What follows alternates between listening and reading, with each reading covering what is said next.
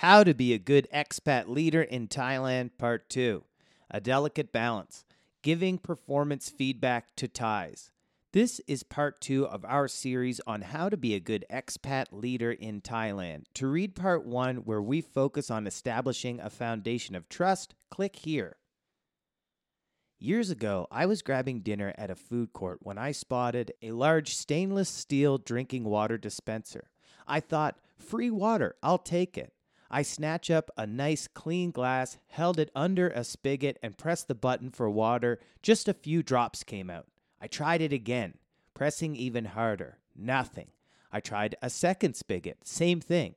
It was a mystery because right in front of me, I could see beads of condensation telling me there was cold water in that container.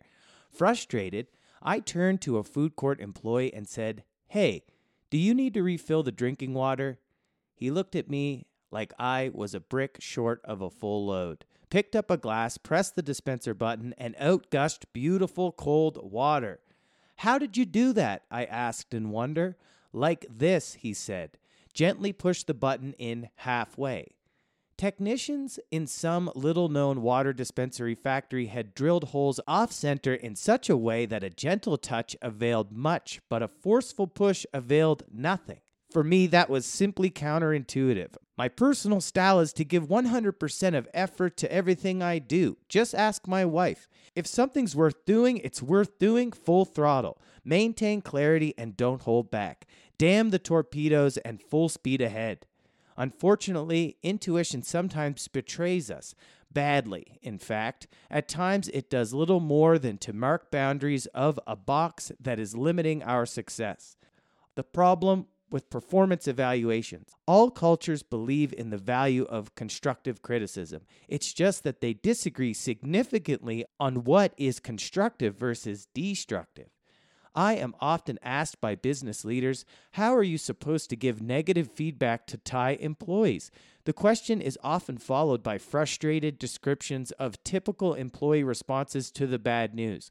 Awkward silence, loss of eye contact, no acknowledgement, quietly slinking away, and then a general frosty sense that things are not okay. Is that as good as it gets? What's going on? First, let's agree together that every employer, manager, or supervisor has a legitimate right to set and enforce performance standards. No company, not even companies 100% Thai in composition, can stay competitive without exercising the right to expose underperformance and challenge their people to do better. So even if all Thai employees were to act inexorably allergic to negative feedback, a ridiculous thought, that would not stop managers from having to deliver the bad news when necessary. No one gets a complete pass.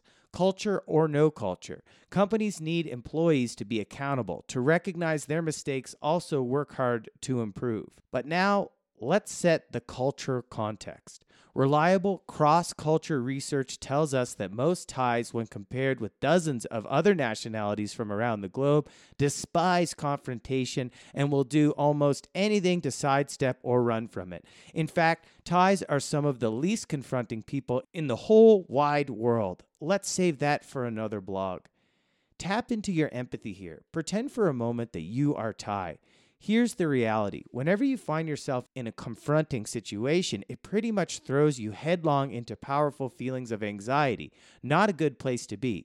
You are on instant high alert, grasping for your coping mechanisms, like that feeling when you're waking up from a bad dream and you're just hoping that somehow, some way, the situation will resolve itself and homeostasis will soon be restored. Why? Confrontation is bad. Harmony is good. Period. Now imagine that the focus of the confrontation is you and your failure to deliver in some way. Can you see how that ups the ante? I think that people in general dislike the experience of having their shortcomings thrown into their bright rays of a spotlight.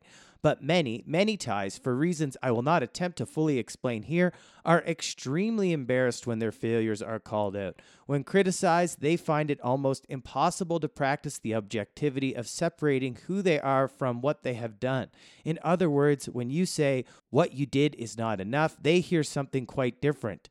"You are not enough." You say, "That was not good." They hear, "You are not good."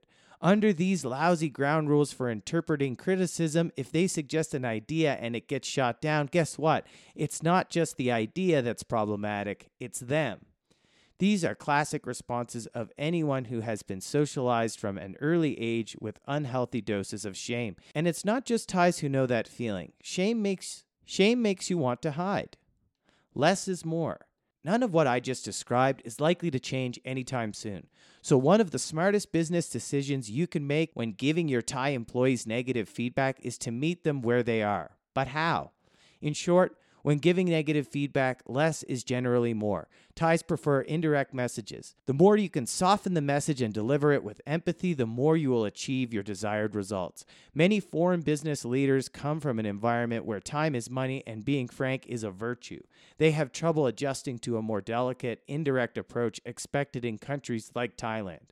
When one of these leaders give one of their Thai employees plain feedback and then fail to see the improvement they were hoping for, many assume either that the original message was lost in translation due to a language barrier or the employee simply doesn't care enough to produce better results.